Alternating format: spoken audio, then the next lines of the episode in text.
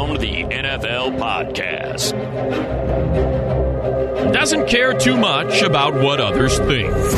Welcome to another edition of the Around the NFL podcast. My name is Dan Hanzus. I come to you from a virtual room filled with some heroes Marc Sessler, Gregg Rosenthal. You know, this was one of the great like shocks of my uh, career occurred um, on Tuesday night doing my assignment, which I've been doing since 2012, writing Hard Knocks review. Ricky, do you have the clip from Hard Knocks this week? I'm really not satisfied.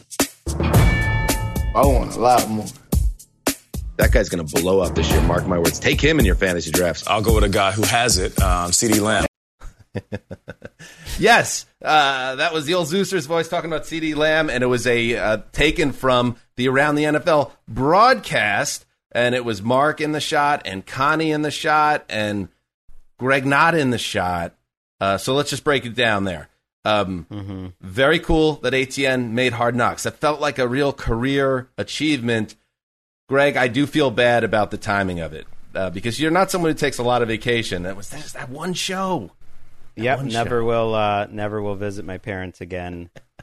um, that half of that second on Hard Knocks. I think it'll. It's just the first of many, though. Um, you you you know, I think it's great. Though you know, you you got the you got the big talk. You got the vocal. You know, you got the words out there. That's the big spot. So next time we'll, we'll be back on that again. I I don't want to be like the like um. I saw someone in your mentions very upset, like they weren't on it. That's a bad. That's a bad look. That's bad. Who is someone? Just a, a street, a person off the street. Someone street? else, no, within our company on the talent Oh. side. Um, because Patrick Claybon, another friend Oh, of yeah, the he- show, had a he nice got like cameo really on as it on well. it with he like got the camera. Yeah. not only did while. Claybon get um, on the show, he was actually because he was on the scene at camp, and they had the tight shot on Claybon's beautiful face. I mean, the guy. I mean, Handsome man. it's almost annoying how good looking Patrick is, in addition to nice and smart and good at his job. But uh, I'm in the weeds. Awesome. The Claybon's there. Someone else at the company that works for the company that was at that camp has yet to get on the show. She's- she's I have to turn. ask you, though, Dan, your Let's reaction. go. Let's get Jane on the show. Get Jane Slater on the show. Hard Knocks producers. I mean, we, if we're gonna bring it up, it's true. She's been covering them. You want if you're if you're covering them, you you're looking for that shot where you like ask the question at the press. Let's get Jane on too. We'll, we'll Yeah. ask her like how mad she actually is. I want to find that out. Uh, what's that, Marc? Well, no, I was just going to say, let, you know, you have been extremely pro Hard Knocks. Um, I have been, if anything, milk toast in my reaction to Hard Knocks from its inception. what if they had grabbed a soundbite where I happened to be saying something about CeeDee Lamb Ooh. with you sitting there and not saying a word? What would have happened to what would have what would how would, would we have handled that? I we think would that not would be have been a- talking a- about this right now. It would be No, it would not wouldn't be come part up of on the the show. It wouldn't would come be like when the NFL Network did a commercial uh, of around the NFL, and Dan d- didn't have a speaking line in that commercial, and he immediately complained about it. I never That's complained to anyone outside of you guys, but that wasn't believed. by Well, suddenly there parties was a new ad like a fortnight later, so I, it's maybe it was just mystical powers. But I will say this, Marc. How does it? That had to be a bit bittersweet for you because it is the show you hate more than any other show in the world. So for your face to be on, it had to be something like, "It's cool that I'm Hmm. out there, but I also I hate this show so much." Well, I, I, I, number one, I don't hate it, but my dislike for it certainly lessens when they're featuring me on it. I'm just, I'm cozying up to it. Um, I'm going to watch it again. It's good product. Maybe they're Good show. listening to this podcast and they're like, "We know how to get Sessler." Smart. You know, let's go Rams. Invite me to some games. Bring me into your luxury suites. You know, everything will start to change. Um, coming up on, so that was cool though. That was very cool. You know what else is cool? Conor Orr. That's our buddy. He hasn't been on the show in a minute. He will be on the on the show today when we uh, unveil team slogans for the 2021 seasons uh, season. So that's going to be a lot of fun. Uh, but before that, let's do some news. I have a uh, big legal file full of uh, newspaper Probably articles start. of why I was breaking up with the Cincinnati Bengals about 10 or 15 years ago. You broke up with the team yourself. yeah, well, I feel like they kind of left me at the altar and gave me no choice. If they're not going to love me, why would I love them back? So they, they don't wanna be Charlie Brown. And you ran. Yeah, I'm not going to be their Got Charlie Brown. feet.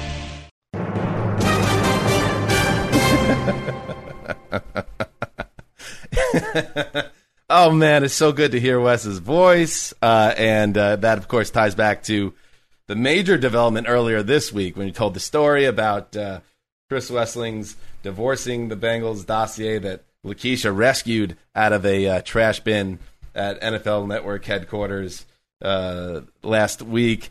And uh, yes, we wondered. We talked about it on the show, Gregg. Like, when did we even start talking about the dossier? We brought it up for the first time in forever last week, and it, it ended up being a faithful reference. Uh, but it, way back, it was indeed the first year of this show in 2013.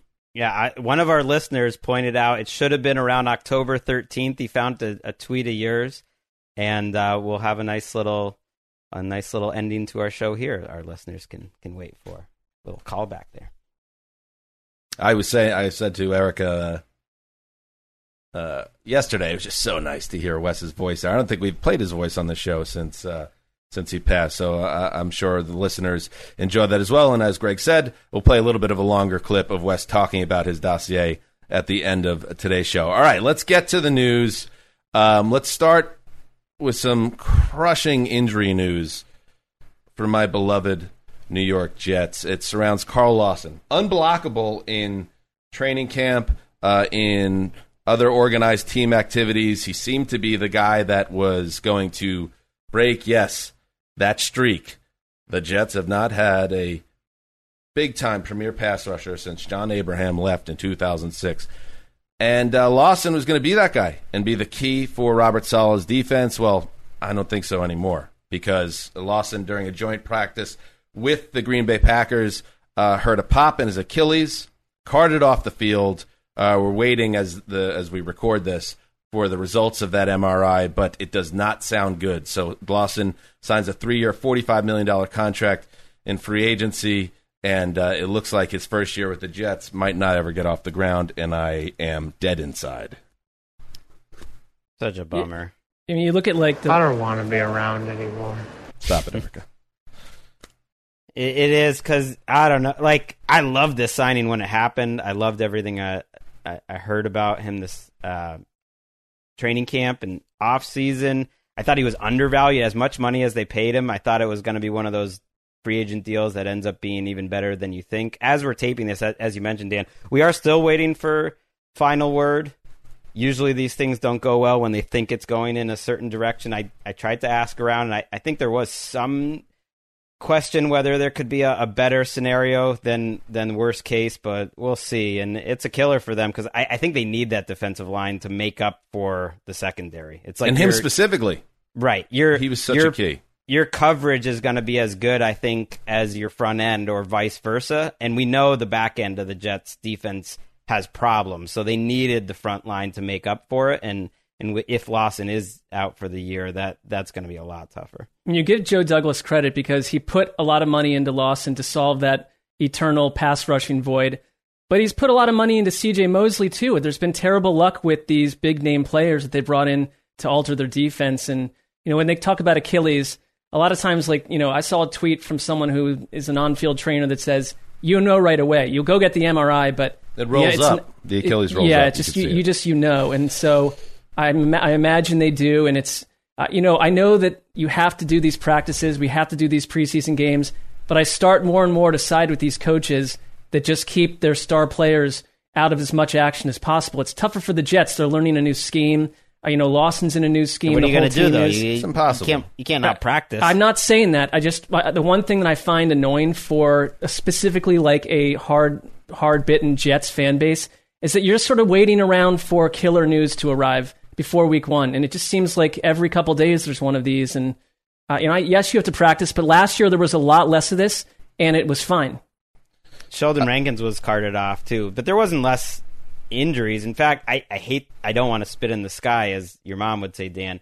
Um, but I was thinking how this training camp's been thankfully devoid of a lot of major injuries. So was the first week of the preseason, and I I am a little more of the school in terms of even playing pre- preseason players like the Patriots and some other teams do that. It's like it's foot. Ultimately, you have to play football to like play football, and whether it happens now or in week one or week three, like it it's terrible for the the team and for the player, and there's there's no way to avoid it. I I do think there's there's something to the fact of like the way the players train and how muscular and big they are now. Maybe that does lead to more of these types of injuries than used to happen in the 70s and 80s. Which, if you go look at the numbers, it, you really there really are. But that's that's something you can't avoid. I don't know what you do about that.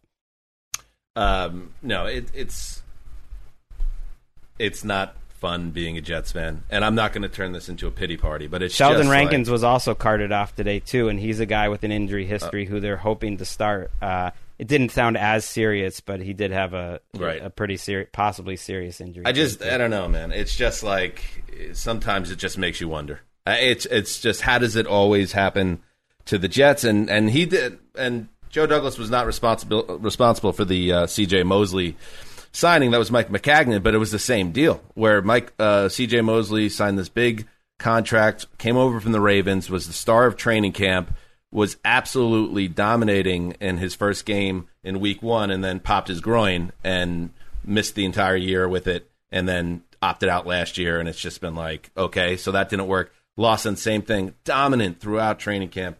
For him now to go, it every Jet fan knows that you're the ceiling on your season, which already wasn't high necessarily, just went down um, significantly because he was kind of the Jenga piece of everything Saleh's trying to do, and they'll be trying to play catch up all year as a result. So I just, I'm pissed. Curious to see Mosley. By the way, we haven't mentioned C.J. Mosley in a long time. I am curious to see him this year. This was one of one of the best inside linebackers in the league at one point, and he will be playing on this Jets team. So I am curious. He he could give them a little bit of a boost there. Uh, one star of the Jets past that I also didn't work out is Jamal Adams. He has now signed a new contract with the Seattle Seahawks. This went down a little earlier in the week. It's four years, seventy million dollars. Very good money uh, for Adams, who uh, is now, as expected, the highest paid safety um, in the NFL. Um, and it is not. I guess it's not at the level money wise as the true superstars um, might get, but that's a, a, a I guess a product of his position, and it doesn't really matter ultimately. The Seahawks needed to get this guy back on the field, and now he's there and he's paid, and they can go forward. like there's like a lot of negative reaction to this. Uh, that you know, I, I get that Jamal Adams um, is a little ponderous and you know seems to always be talking about money, but that's also like 98% of the players in my book. But he's getting paid less than Darius Leonard, as we mentioned on our network show, who got 20 million a year, and like everyone glowed over that year that deal and looks at the Colts front office is forward thinking. And yes, I get the Seahawks were kind of jammed into this. That's the part I don't like is that they kind of just got stuck into this thing where let's say he had uh, declined last year, I think they still would have been kind of hamstrung to overpay him. But he made a big difference on the field last year. It's like this is a great player if he's put in the right position. I I, I don't hate the contract. It's not that much money for someone who could be the center of their defense. Most safeties are underpaid. I, I thought they had a good team friendly contract. If you really look at the true guarantees, it's closer to 20 million. I mean, it, it's actually almost shocking how little it is compared to some of the tackles that signed. Like Nate Solder had a much better contract than Jamal Adams signing with the Giants years ago. Uh, safeties just do not get paid. There's a lot of good safeties who are about to become free agents. Tyrann Mathieu, Jessie Bates, Harrison Smith,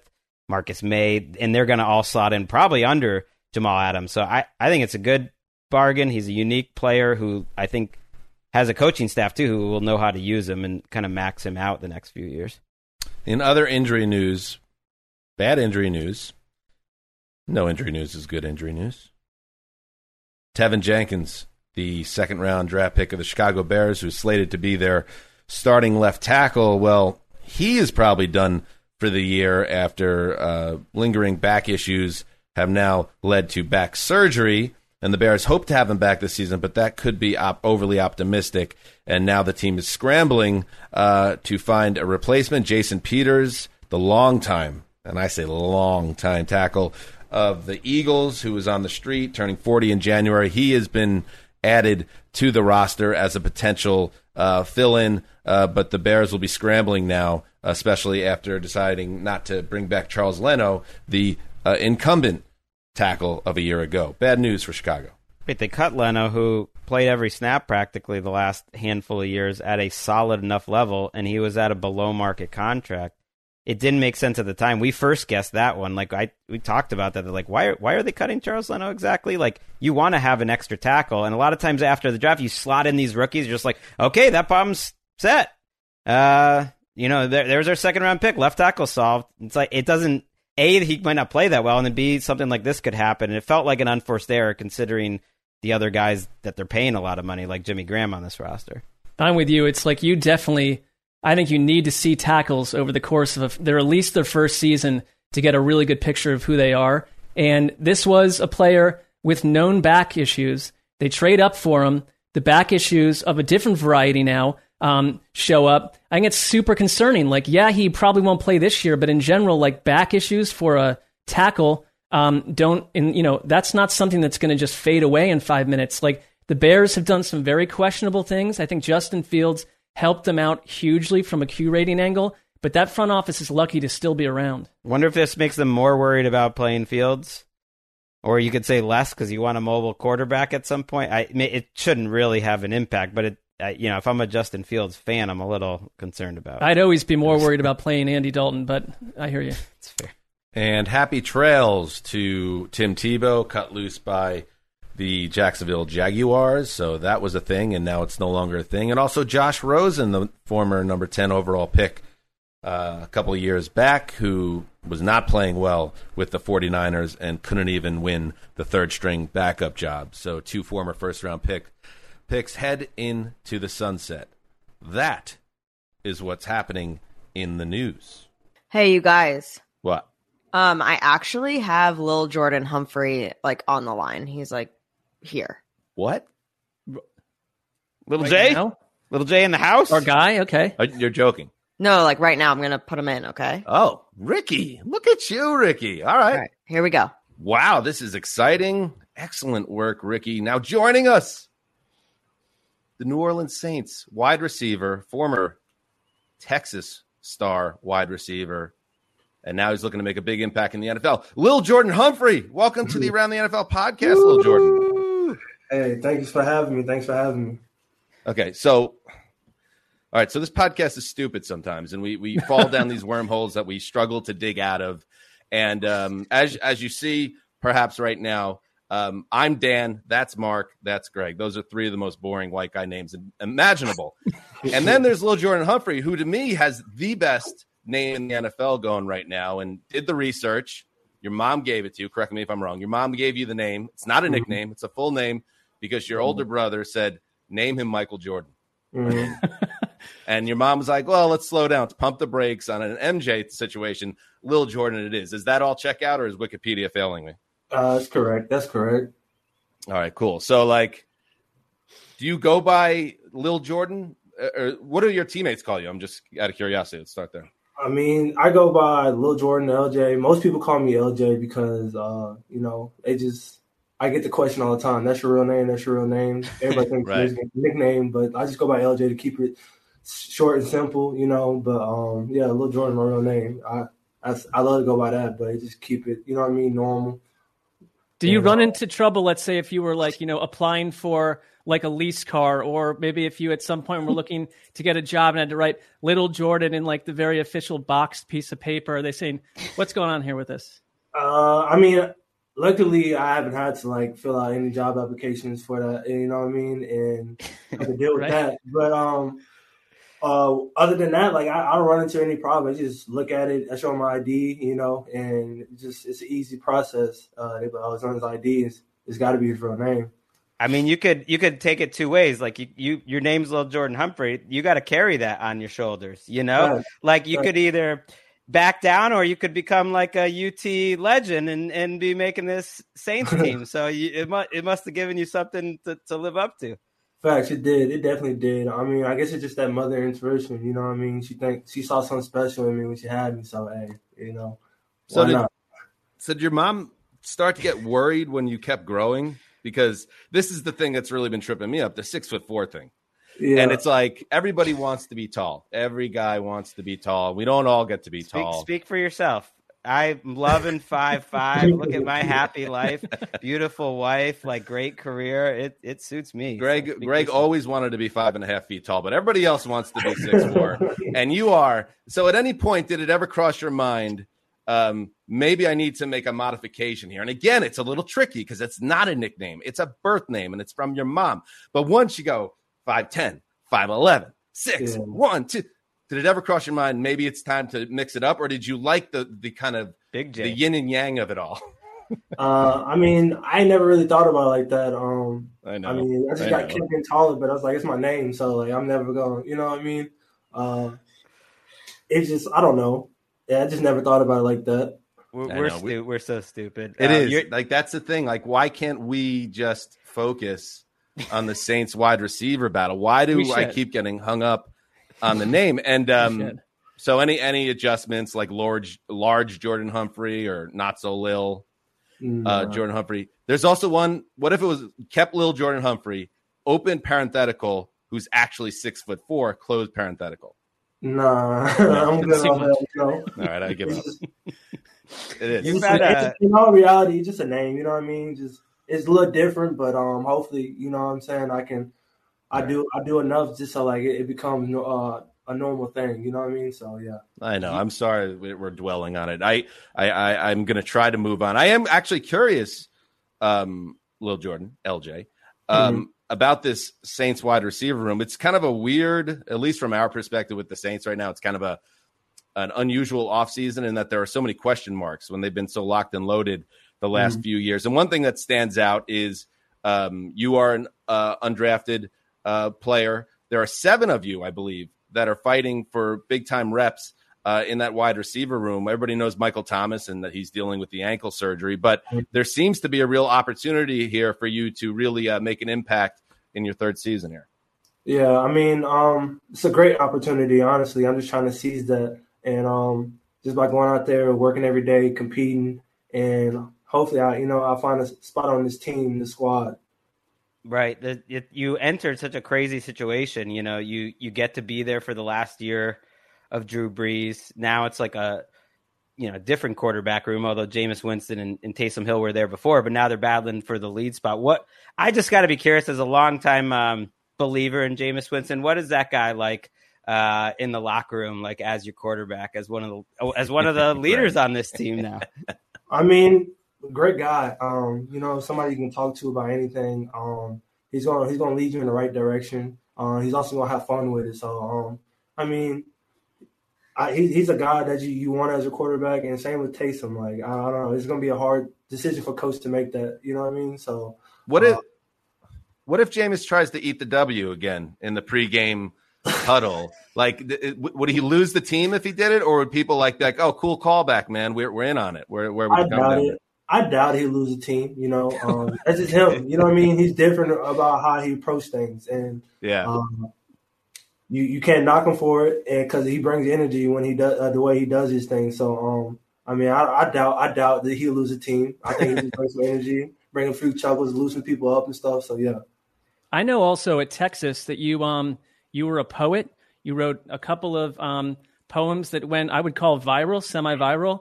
Uh, Yeah. What kind of poem will the Saints write this season in your mind? Ooh, that's a good question, Mm. Marc. Whoa. Sessler. what kind of poem? Uh, hopefully a great one. Honestly, um, I feel like we got the tools to do to have a great season. We just got to, you know, what I mean, keep working, try to get better during this training camp, and you know, just leave, uh, just trust in coach's plan, uh, the coach's plan, and execute it at the best of our abilities. And I think we'll be fine. What was your poetry style? Because I, I know Marc must must have done this research, saw that, and felt a kinship. He is definitely the the poet. He he would love to go viral with a poem. It hasn't quite happened for him yet. Like how did he It's do not. I couldn't tell you the poem style. Um, it's been a minute. I think I wrote it what 2017, 2018. Um, but I just like to write sometimes, you know, uh, just get my get, get my mind on some clear my mind on the paper. So yeah, uh, uh, I don't have a specific style. Let's say that. Well, Lil Jordan, thank you for joining us. And I would like to make an announcement for anyone listening. Now that we have asked ha- the line of questioning about his name, moratorium, no one asks LJ about his name any longer. It is what it is. He's not changing it. We put it he to likes bed. it. He loves his mom. Get off his back. Let Not him changing it star on the football field. Uh, LJ Humphrey, Lil Jordan, thank you, buddy, and uh, best of luck this season. Good luck. Um, Thank, y'all you. so Thanks, much. man. Thank you. Appreciate you. Look at Appreciate Richie coming through with the booking. There he goes. Lil Jordan, LJ, and Erica. Props to Erica. I was kind of joking, to be quite honest with you, when I said, let's get Lil Jordan Humphrey on the show, and then uh, he shows up and you roll with the punches. That was fun. Yeah, thanks. The email I had to send a booking for like why we wanted him. I was like, um, Yeah, we're he really seemed to be interested. curious if like we were joking too for for a chunk of it, but he was a good sport.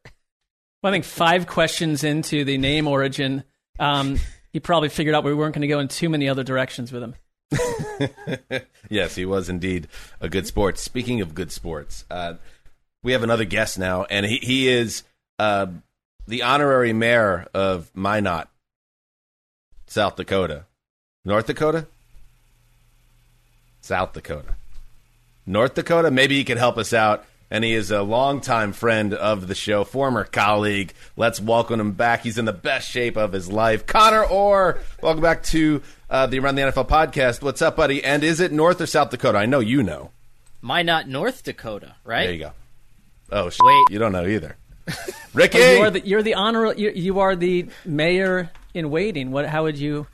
It's it's North Dakota. You know, I have like that inability to. You can convince me of anything, and so like when Dan had expressed doubt at the beginning, I was like, like I have the frisbee sitting right behind me that I think says North Dakota on it, and uh, you know, but I don't even know what I typed in. My naughty North Dakota. What are you? Can you spell That's it? a whole different uh, Oh, place. this predated Ricky, I guess. What is or it? she wasn't paying attention during yeah, that there's era a of the solid show. like 87% of our listenership that's probably not familiar with Minot, but it's like one of the most important Catch uh, up. cities in the country. and Minot part of our is a city in North Dakota, and um, for those not in the know, Conor once built a Madden franchise, or was it a college football franchise? Whatever it was for EA Sports, his video games that he loves so much, and um, talked about it on the show, and then Minot got all hot in the pants and sent a bunch of swag to us, and I think they gave Conor the key to the city. I, it got pretty wild. the key to the city never showed up. And uh, it led to like this long festering conspiracy that um, like i think at the time i was mad at greg and i just thought he was keeping it and not giving it to me and so like for a long time i was just like god this guy is just like you know plays dirty uh, i really want what this facts thing to did you have to suggest like that? nothing That's- nothing to okay, support based it on Uh, zero. yeah All right, um, Gregg, this is the chance to take it out and make make the wrong right. yeah, I do remember that that time that Conor was was mad at me um, during his entire employment at the NFL. It was good. The Gregg manager phase. So many uh, exciting times. But Conor, um, forget about My Minot. Let's not forget about it. It's part of the show's history. We love My Minot. But let's now spin forward. What is up with you, buddy? How you doing? Uh, what's going on? Are you are you are you professionally fulfilled? Are you personally fulfilled? Uh, take us through it all. Everything is uh, everything's great. You know, uh, Sports Illustrated is great. The football preview issue hits stands in a week from now, which I think everybody should uh, should go buy. And our the MMQB podcast is a lot of fun, uh, and, and we've we've gotten a lot of crossover listeners, which has been awesome. Like we we've gotten emails from a lot of people from ATN that have bounced over there, and uh, and so that's been really cool. Um, hopefully, we haven't lost them. You're saying that they're listening to both. You haven't pulled them. I've made them all sign agreements uh, stating that they'll only listen to one podcast, which I've So wait, that's you, Jenny. Is Breer involved with this? It's me, Bert? Jenny, and our uh, our senior editor Gary Gramling. Okay. Uh, it makes up the MMQB podcast. I think uh, uh, Albert has a uh, a show, a YouTube show now. So No, it's we're good to trying to, keep 'em appeal to of the kids. think, yeah. you know? Yeah. That makes sense. So let me ask you this before we get into it, because fun seg, we're gonna come up with team slogans um, heading into the 2021 season with Conor's help. But to me, at least, uh, if you're in our age range, and Conor, you're younger, but you're still, I think, fit under this. When you were going through J school and you had your dreams of being a big um, sports writer, the holy grail was: Are you writing the cover story, the gamer for the Super Bowl for SI? Is that a possibility for Conor Orr as we kind of look forward? Maybe I don't know about this year, but maybe in the next five years. Do you think you're on a path where you might write the Sports Illustrated gamer for the Super Bowl? Um, oh, Is it possible? I, I would say this: uh, the the two people who do it now, Greg Bishop and Jenny Vrentas, are both uh, very young and very incredible, and the work that they've put Hmm. into that um, is is staggering. And so I would say that like I, I would jump at the chance to uh, to do it one day, uh, but I, I, I don't know where I fall in, Very in the lineage. You know what I mean? Like you have to you have to be born in the right royal birth order, and uh, Hmm. I seem to have gotten wedged in there. But I will I will say I've gotten to help uh, a couple times, like uh, and and contribute some stuff, which uh, which was very cool. And uh, yeah, I mean, just the amount of work that they do on that is is is staggering. I mean, They're and both Jenny's, young. Jenny's sort of a mentor to you, Conor. So it would be you kind of having to take your mentor and throw her under the bus to get the assignment, which is dirty. Right. Yeah. I think they're both young and and trusting. I, I know them both a little bit, so I think they'd be susceptible to foul play. Just saying. The thought has Vulnerable. crossed yeah i mean the thought to to sort of you know frank underwood the whole thing has occurred to me um, and it's just something that i'm keeping in my back pocket i've i've lived the first half of my life as sort of a as sort of a quiet guy but I, that that exists inside all of us somewhere That's Greg, our former manager, talking about how he has scouted who is vulnerable, who could be manipulated. Let's get into it. Do you have the key to the city, Gregg? what about what the we- producer that took our about? Stitcher? Does she have it? I mean, oh, that would be um, troubling. That was yeah. I think she was gone. She was gone by then. Did what? Did they promise you a key to the city and say they, they, were said going it to was send mailed they said it was mailed to culver city um, and Hmm. it was never forwarded to me i the only reason i think i got some of the other stuff that was sent to me is i happened to be in the office on like that one time a year i would show up to re-sign my contract when a giant that giant box came and uh, like i got like tank tops uh, i got a koozie i got pens i got a frisbee that was behind me and uh, like pretzels uh, like vanilla icing Oh, yeah, coated those pretzels, pretty which were just ridiculously good. Yeah, Just to let you know, our mailroom, um, there are there are anecdotes of our mailroom. Dan knows a couple stories where they have um, hardcore flagged packages that have arrived and they've never really gotten to. Well, they've um, ended the- careers. They've Certain ended things that get careers. They've never. yeah. Maybe they saw. You know what? Who is this? This NFL scribe receiving a giant gold or silver key. Um, we're sending this straight to your higher boss above Greg, who no longer is with the company. that also checks out. Yeah, Let's get to it. Team slogans for 2021. Conor, um, we're going to go through them. We're going to just kind of cycle through teams. And if you, this is, I sent a text to the boys yesterday, and I, I laid it out like this. You could have one slogan, five, 12, 32. And we're just going to rip through the teams. And when you have a slogan, let me know. Okay? And we'll do it that way. And let's start in the AFC East with the Buffalo Bills. I'll get us going. Uh, Cole Beasley does not represent the views of the Buffalo Bills ownership or related properties. Solid. they're they're like over ninety percent. That's long. That's long for a slogan. But uh, I did notice, you know, their their left tackle Dion Dawkins, who um, was in the hospital with COVID. He was partially vaccinated. M- Maybe the highest paid player on their team, other than Josh Allen, I, I think, and you know, one of their best players. And said he not to take go too serious, but he was worried he might die. Um, and so they asked him about Cole Beasley, and, and, and it's a it's a tricky thing. And he he was he was he played it pretty cool. He's like, you know, I, I respect anyone uh, wants to have their own wishes, but I am so thankful uh, that I was partially vaccinated, or I might have died. You wonder if like they these things. what does come up- partially mean? Was he in between He had- jabs, or did he just not yeah, get the he, second? he one? got the jab at the start of training camp, like a lot of players did once they Got sort it. of were compelled to, uh, and got COVID days later, or almost like immediately later. I feel like Um, the the jab thing has become very commonplace now, and I don't like.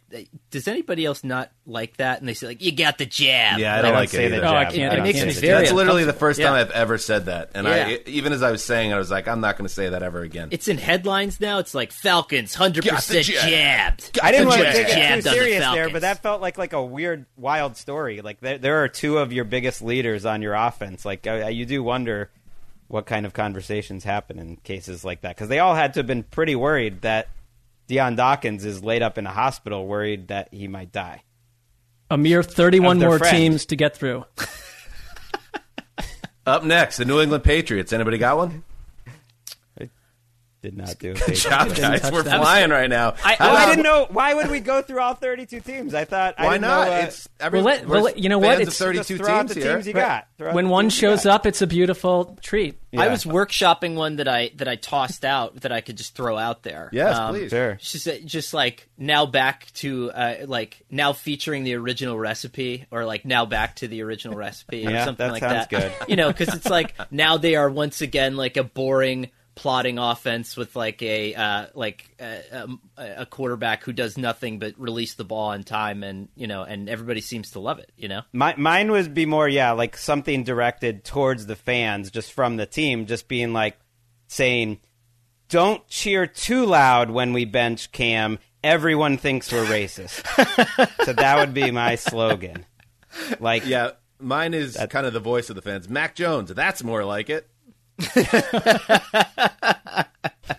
All right, Dolphins. Anybody? Dolphins. I got double the OCs. Oh, he's a GC. Little John Gonzalez inside baseball callback. John Ronald Gonzalez, Good born call. March 12, 1977, is an American sports writer who's married to NFL media broadcaster Colleen Wolfe. John, who's a Pisces, resides in Los Angeles with his wife and two dogs. GC, good call. John Gonzalez, Colleen's husband, has been trying to get that off the ground for about, oh, I don't know, 15 years? In our circle, it's it's gotten off the ground. Um, up next, the New York Jets. I have one Hmm. for the Jets. What do you got? Um, once you go Zach, you never go back. Ooh. after today, I kind of feel like it could be like, "Oh man, it's happening again." Uh, stop. that that's the slogan. tough, tough day. I don't really. This I can't believe it. Yeah, I think we- I, I don't know what the slogan is, but I do like uh, here in New York, like it's happening right before our eyes, where they're positing, they're they're they're juxtaposing Robert Saleh and Joe Judge, and like Robert Saleh is like this wonderfully calm. Uh, Yeah. Zen human, and then Joe Judge is like screaming at everybody um, and yelling at everybody, and he has not backed down from that at all. And he's like, "Yeah, I don't yell at my players," and and that has kind of continued, and it has been sort of the best. So like the slogan would almost be like best head coaching fight since Yeah. like Rex and Tom Coughlin, you know, whereas like we used to have that fun dynamic where it was like uh, polar opposites, and I feel like we're we're back there again, which is or just like enjoyable. look at Big Blue. You know, if if nothing else, I think they they are the team you want to be right now in New York, the Jets. Yeah, I, I mean, I'm still so um, brokenhearted about the Carl Lawson development here, but uh, I think as a Jets fan, I don't want to be around all anymore. right, just stay on the on the positive side of things, and um, I'll go with this for their slogan: the New York Jets.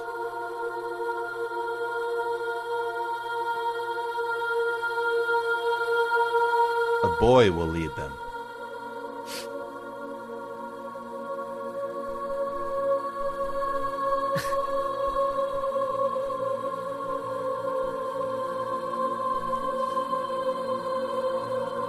What do you think?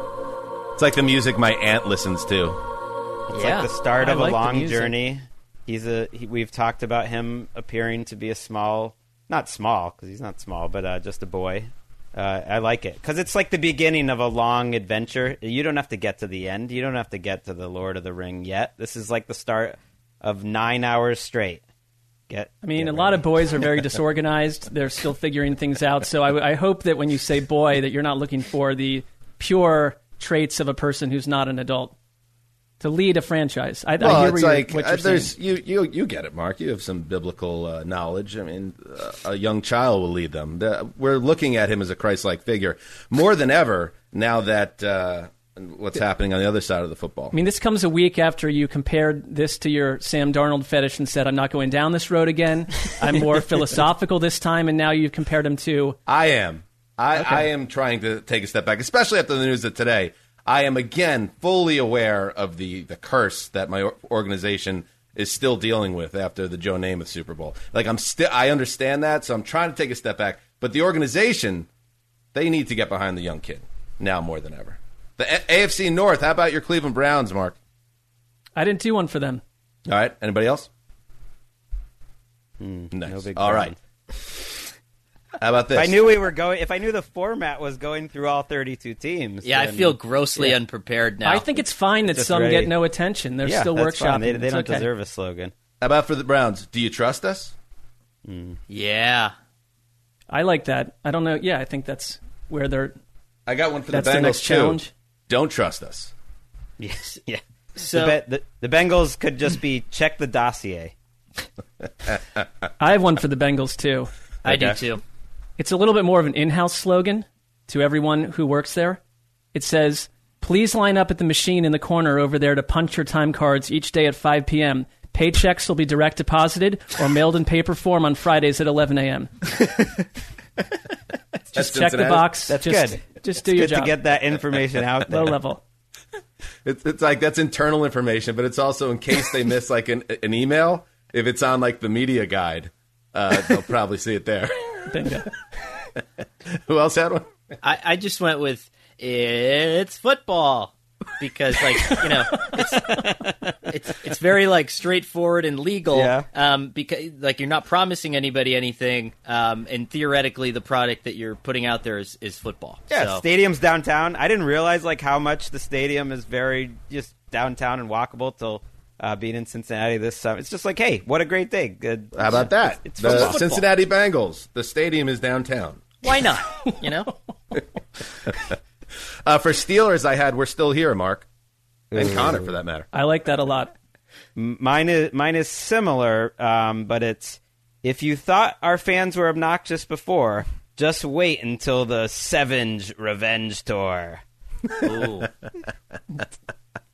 Ooh. It's not And wrong. just edit out the word revenge there upon reading it. Um, all right, for the Ravens, I had preseason is the reason for the season, and uh, the Ravens are riding. Well, actually, we actually have a trailer um, that I wanted to de- debut on the show uh, for the Baltimore Ravens because Oh, wow. this podcast is very exciting.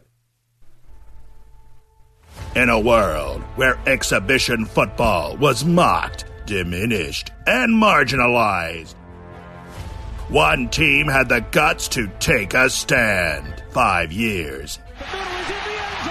18 victories, Big rush coming. McSorley throws. Touchdown. zero defeats. Benyon off the play fake throws. Intercepted. The Baltimore Ravens simply won't lose. It means a lot. I mean, it means you know whether it's a winning streak or just the, the idea of how you approach the game. I just think it's a credit to the players in terms of preparation and coaches over the years in terms of we run a good training camp, an off-season program, and guys are ready to play. You know, good fundamental football, and that's what wins, whether it's preseason or season or whatever it might be. So. This August, the hay is in the barn. The Hayes in the ball. How much fun is that? Summer school is in session. Makes the catch as he inbounds. Touchdown for Sean Perriman. and the Baltimore Ravens are going streaking in the quad. We're going streaking. Can they be beat? They go up the middle. It's at the 15. Ball is drawn loose, and the Ravens have recovered it. No fucking way. Coming soon to a theater near you. So long. Streaking in the quad. they, they better not go one and two now. I mean, um, shout out. That is amazing production work by everyone Erica, involved. beautiful. Great, great voice. And great job by Rick Gosselin for pointing out the 18 game winning streak. Because I don't think anyone even noticed other than him. You know how relieved John Harbaugh was when somebody brought it up? Like he was just like, "Oh, thank God." Uh, okay, let me talk He about leaked it. this. Yeah, My, my slogan, um, we're not just crab cakes and Cal Ripken anymore, doesn't feel as like meaningful after hearing that video. That was Jason Zumwalt, of course, on the voiceover. Wow. what a talent! A talent, yep. AFC South. Let's see. I got Texans. See you in 2025. Yeah, I have a Texans one. Okay. Um, it, the main slogan that you would see all around the stadium is called "Ride the multicolored turtle from Sheba" with an exclamation mark, and it's like, hey, so what does that mean? But in the small type, um, it says every fan ages three and up receives a tab of LSD with their game day ticket. Place said tab under tongue during the national anthem. One in sixteen becomes a gorgeous rainbow. We respect you. Just so imagine- instructional. Yeah, just imagine the the billboard there. It's going all around the stadium. I love it. I do Um, like the instructional nature of your slogans, Marc. I'm not very good at slogans, so I, you know. I've got I've got some are. Texans related ones, which is Okay. just um, the 2021 Jacksonville Jaguars. We're not the Texans.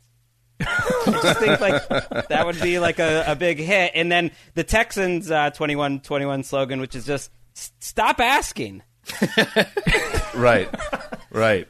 just stop asking, leave us Deshaun- alone. Deshaun Watson's lack of awareness was outrageous when he kind of barked at a, a cameraman that was training the lens on him as he's walking off the practice field last week. It's like the same thing every day. What, like upset that you're being put on camera, dude? You you're kind of a story, whether you want to be or not.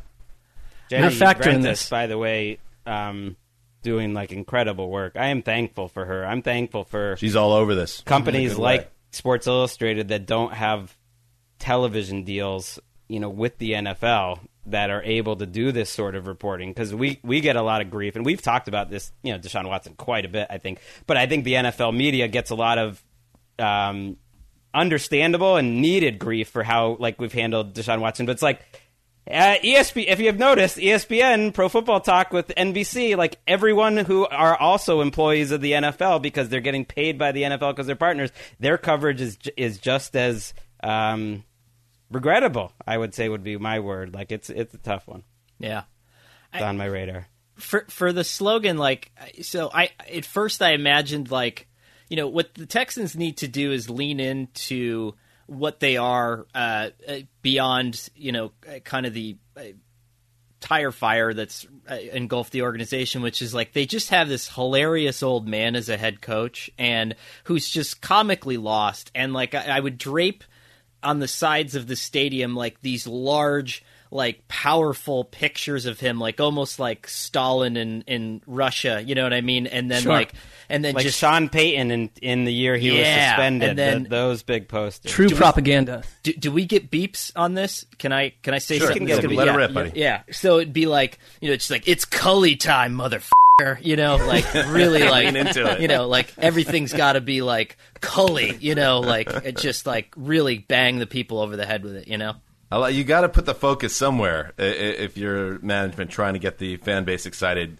Build it around Grandpa Culley. All right, AFC West um, for the Chargers, and this is like my mom's old thing where she says, uh, "If you say something you don't want to happen, don't spit in the sky." Well, Hmm. How about Chargers? What could possibly go wrong? Are they saying I that like with that. confidence? Like we feel confident. Hey, what could possibly can go it, wrong? it, it has been a Right. pretty quiet month, um, which get which gets to my Charger slogan too, which is just have you seen Justin Herbert?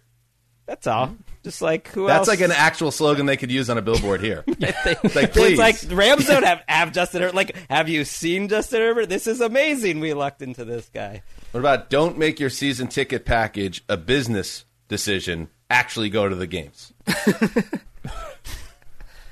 I had see, I went in a different direction there. I had for the Chargers. You had me at hello uh, because have you listened to Brandon Staley talk? Like this Thank is the you. most engaging human on planet Earth. Like it's um, what's the line from Superbad? It's like the first time I heard the Beatles. Uh, Uh, watching their little um, watching their little snippet of I, and, and I'm granted I'm I'm like uh, I, I'm the target audience there. I just melt into a puddle every time I hear like rapid fire coach talk. Like you and that. Marc. But, he he yeah. is right there. No, with we're on, Yeah. we're two peas in a pod with Staley, and I, I'm with Yeah. you. He sold me on like that first round of pressers that he did. I was like, you know, listening to a beautiful nerd, um, and I don't mean like the bad version of a nerd, like the good aspects of a nerd. On Sundays, Um, you can literally run across from the office. I realized, like, I guess we should have known this, but it, like, the entrance is literally like hundred feet away from our office. You could just run over in the middle and watch your boy Brandon Staley. Sounds chaotic. I don't know if you true. could get in. They're, they'll have a by the time we actually get there. I'm sure they'll have a seven foot wall with barbed wire. There, there is a wall Separating there's, us. There's a wall, but you know you gotta move around. like, oh, do you, sir? Do you have 175 dollars to enter the stadium? No. Um, I got the that. Chiefs in this division All right. too. Um, got? my my Chiefs slogan is "Be grateful for our existence." Just like have some gratitude, Chiefs fans. You haven't had a, No, that's uh, fair. a, a playoff win in what twenty plus years before Mahomes. This is the best part. It's like why I always say week one is the best week of the NFL season because you got the most ahead of you. It's like this is still the best part of the Mahomes experience. You're in year four. You've already got a Super Bowl in your pocket. You went to another. Like everything is ahead of you. Just be grateful. Be Well, you can I just say- like a lack of gratitude? Like I was going to say, I was at first I said fair point. I said, what, what evidence does Gregg have that the Chiefs fan base isn't? No, it's just a good for this? reminder. Uh, as these, as the years, maybe I'm projecting Like a pre-scolding. It's a as a. Patriots fan. like they, eh, the Patriots fan still had all that gratitude going into 2004. I would say, like that was the time where it started stacking these years Oh, up, so and you're that's looking where it- ahead here. Yeah, it really turned into obnoxious um, fan behavior around it, right around it. All right. Um, let's move to. Well, I have for the Raiders. If we stink, it's Mayock's fault, or maybe the QBs. All that deflection over in uh, the desert. All right, NFC, NFC Whoa, whoa, East. whoa! We're missing. Whoa, you got one? You got another one? We're missing the Denver Broncos, Oh, right? what do you got? Uh, you have to say it in the right voice, and I kind of been practicing it a little bit. Um, it's kind of like football, like mom used to make. You know, like it has to be like in a really like Italian voice. And I, I think the reason that I like it is because their their coach is an old Italian man from Scranton, and like he's built this like dream vision of a of a team that like a, a, a- an elderly man from Scranton would build, like this in, unstoppable defense, uh, a running game, a great offensive line, and perhaps a quarterback we don't know. Like there might not be one, but uh, it, you know, in in that way, it's sort of like if I'm going out, I'm going out exactly how you know uh, I, I I would my my 90 year old high school football coach would go out. Conor's slogans all sound like like slogans, like they've been tested. Yeah, he's- like you, like they, you, you scored well with the fans and focus groups. I love it. I, yeah, you know, I, so that's why I didn't do a lot of them. But you know, the the work that went into this, you know, was Stellar. Or you're hitting home runs. Yeah, You're hitting, You're home, hitting runs. home runs. Exactly. You only play against um, lefty pitchers, uh, but you mash. Your OPS is through the roof in your platoon role. Um, in the NFC, let's start with the uh, East. For the Washington football team, we can't have a slogan until we have a name. That's that's where I'm coming from. on this. I know I'm I'm not uh, probably uh, being outnumbered three to one on. Oh, it's so cool, Washington. Well, that's why team. that's why my my slogan would be more leaning into it, which is more that we are the football team. Like That's pretty They're good. the ones that pretty good. Uh, well, they had a list of the all the names they're considering. Um, I'm not We a fan a of almost any of them at all. Like I, I would stick with football team. Like the If rest they of them win to the me division, just- they're not changing the name. I'm I I would I would put a sandwich on it.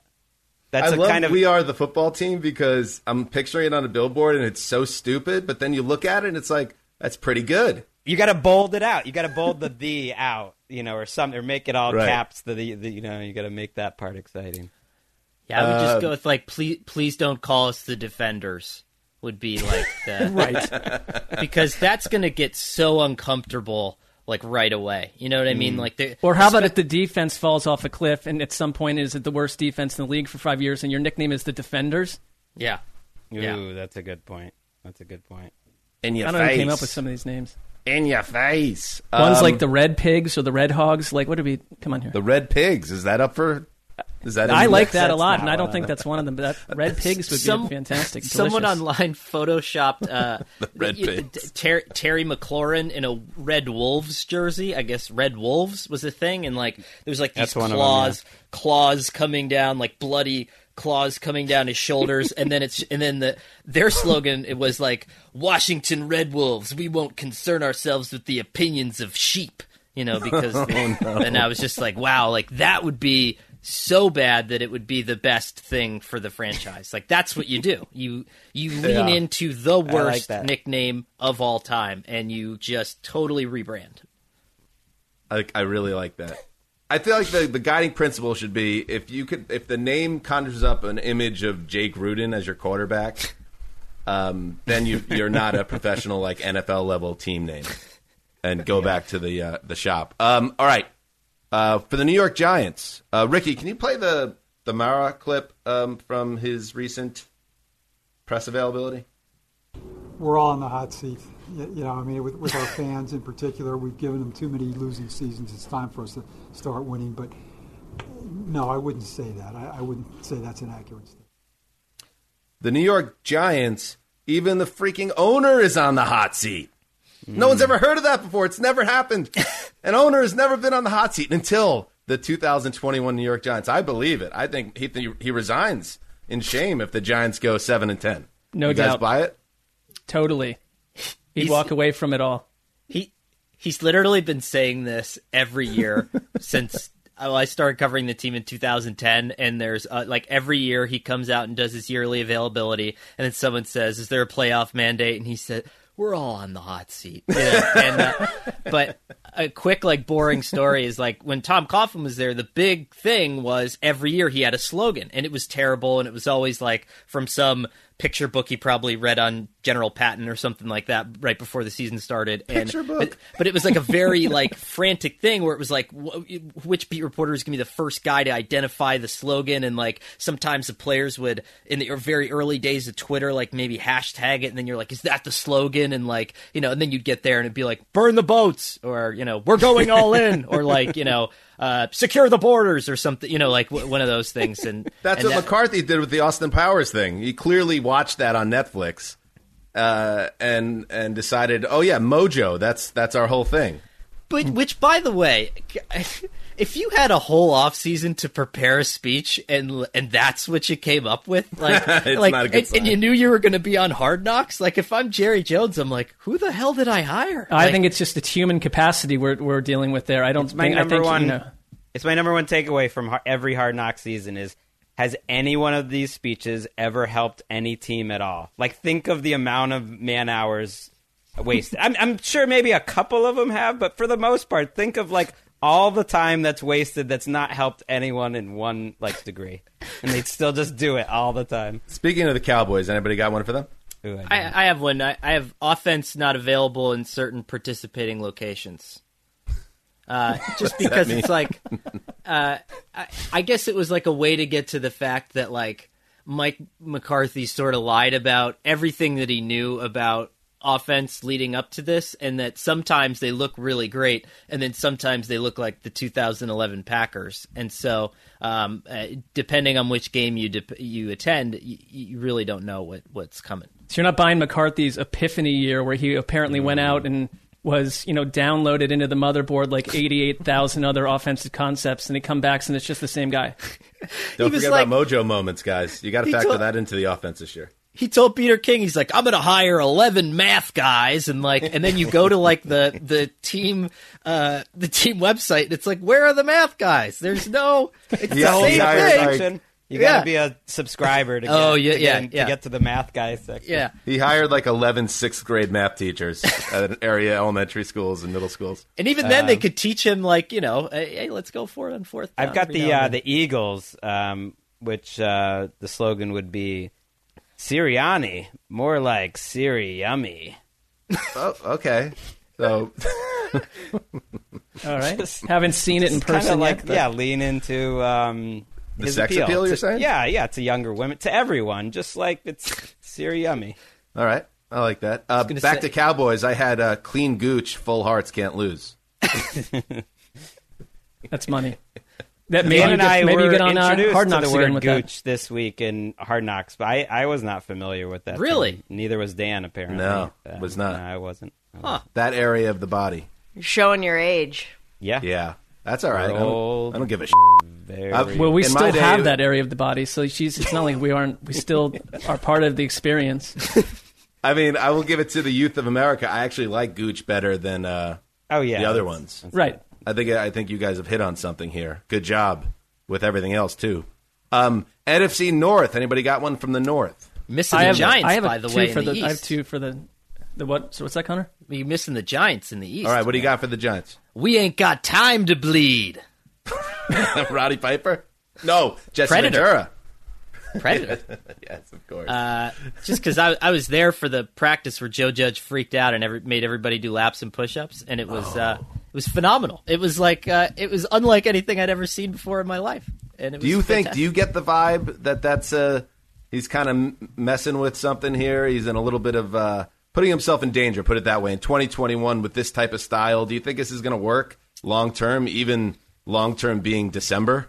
this is the bellwether? I actually wrote this that this is the bellwether for whether anybody else is going to try this again. right? Mm. Like he is the last guy. I feel like if this doesn't work, then the tough guy coach goes basically out the window. Mm. Like Bel, and then Belichick is the last guy that's able to do at that. you know, Judge. because you so you can't come in hot anymore and and do that. You have to like in in five years, everybody is going to look like um like like Kyle Shanahan. Like the official coaching uniform will change from like a polo to like a Patagonia sleeveless vest and like a checkered gingham shirt on the sideline. Like everyone's going to look like that guy. You know? Yeah. I don't know if that's a good thing either. You just, No. This this approach works if you win. Look at Belichick. It's like you got to win. That's that's what matters the most. Um, NFC North. I got I got the Vikings right, which is What do you got? uh, you know, which is just no, it's not COVID. um, or or like or like oh, How it's does just that a cold. look on a billboard? How does that look? Uh, like you you know, just be like Maybe it's or, like a or you could say board. like put your mask on. Our quarterback's about to call a play. You know, uh, and uh, What if like the the Viking uh, helmet or the logo or whoever their mascot is, and then it's just locked in a, a, a glass or a plexiglass cage, like the quarterback wants to be. Like you just kind of get I like that, that. out there. Imagery. It's a visual. Yeah. Um, I've got the Packers, uh, which Yeah. which uh, their slogan's going to be like, "Okay, thirteen and three wasn't good enough for you. Watch this. I have a Packers one too. Um, Just be happy." with this Packers one, you'd need to you'd have to imagine yourself um, in the stadium. The this Elton John version of this song is blasting, in the and the tagline is "the bitch back." Okay, that's good. Our little That's complaining short. quarterback is back in the house, but then you, Oh. sell it in a different way. I don't know how he's gonna. He's probably gonna put that on Gutekunst when he sees the billboard outside. That you know uh, what you know what for all these people that are so hardcore on the other side, they can view it through that lens. It's really through whatever you want to see it as. I like that. The Lions, um, you know, this is a rebuilding situation for the Lions, so you got to kind of look to find your positives here. How about Detroit Lions? We have the strongest coach, and then just like leave it at that. They do physically. He's the strongest coach. I It's absolutely true. I mean, he is a guy like he looks good getting off the bus. They always say that about football teams. Why not your coaching staff? Well, more and more so, I think that's true. My Lions one was um, you could pair it with that um, if times get tough, but you can switch over to Little House on the Prairie after the first quarter if you wish. it's fine. We totally get it. I love that you keep those Little House on the Prairie refs strong in the 21st century. I was thinking it would be funny if one of the slogans and the Lions, I guess, would fit for this was just like, "Oh no, oh no, oh no, oh no." but that, yeah, that's mean. That's right. I think Uh, it's it- more like others? you know we're we're trying the Mike Vrabel thing, you know, like Lions, like we're trying the Mike Vrabel thing, you know, and we're just you know see if they could do it, you know. NFC South. I got one for the Saints. Do your job, even if we didn't do our job reinforcing our roster in the offseason. I have a Saints Big, one. Kyle- big Sean Payton head. Yeah, Marc. my, my Saints one is FYI. We might kind of bite butt. TBD, just a heads up. And you kind of just Yikes. have that as like a long Why banner are- that goes. Why are so negative? Um, but uh, my my Saints one is if you love the 2020 Pats, you'll love us. Oh, I was Sort of saying thinking- the same thing, Gregg. That's what I mean. It's. I think we're all saying the I same feel, That's why I feel bad. We're all we're all piling on a little bit. Just gonna say, like, please, please enjoy Sean Payton as the head coach of your 2022 Dallas Cowboys. Would be We're still Yeah, I love those that. dots. That's one of my favorite rumors. I do have a Panthers one, uh, which is who rules? Matt rules. Thumbs up. Sam Darnold better play along to make that billboard make sense. Can our I had we could have had throw to the Justin left? Fields. I mean, I feel like that. The you know the fans are thinking it, so why not make it the slogan? Uh, finally, unless you had one there in the South, Conor. I know you got to get going in a minute. My Panthers one was just, uh, can our quarterback throw to the left? We'll find out.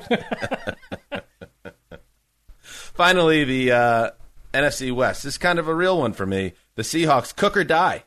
This is it. Just Mm. lean into it. Give Russ 17 weeks, and if he falls on his face, you learn something about him, the offense, the state of this team. Cook or die. Don't Cooker get too died. cute. I do like the short ones. I have to admit, uh, those those just they sing. What I have a Niners else? one. You want a Okay. Niners one? Yeah. This would be on on on top of the big bell bottom. They build like a hundred yard long billboard that also goes up about thirty yards, and it just says, "Anyone smell a think piece?" But I think what's going to happen with this team is it's going to be everyone, all, all everyone, including me. Everyone loves Shanahan, and when Shanahan does a lot of amazing stuff with Trey Lance, the fanboys, and it's kind of I just feel kind of like something that I thought I liked a lot more than other people. Everyone's going to like Kyle Shanahan the same and write a billion by week five or six insane thing pieces all over the internet about what he's done with Trey Lance and the revolution. And so that sign is just going to be like, you know, anyone smell a think piece. We should do these slogans at the beginning of training camp. I feel like we're getting like a cynical fourth week of training camp. Uh, we're ready for the season to start. A bunch of slogans. But I do have a 49ers one too. Uh, mine is uh, this is going to be just like 2012 without that Harbaugh timeout.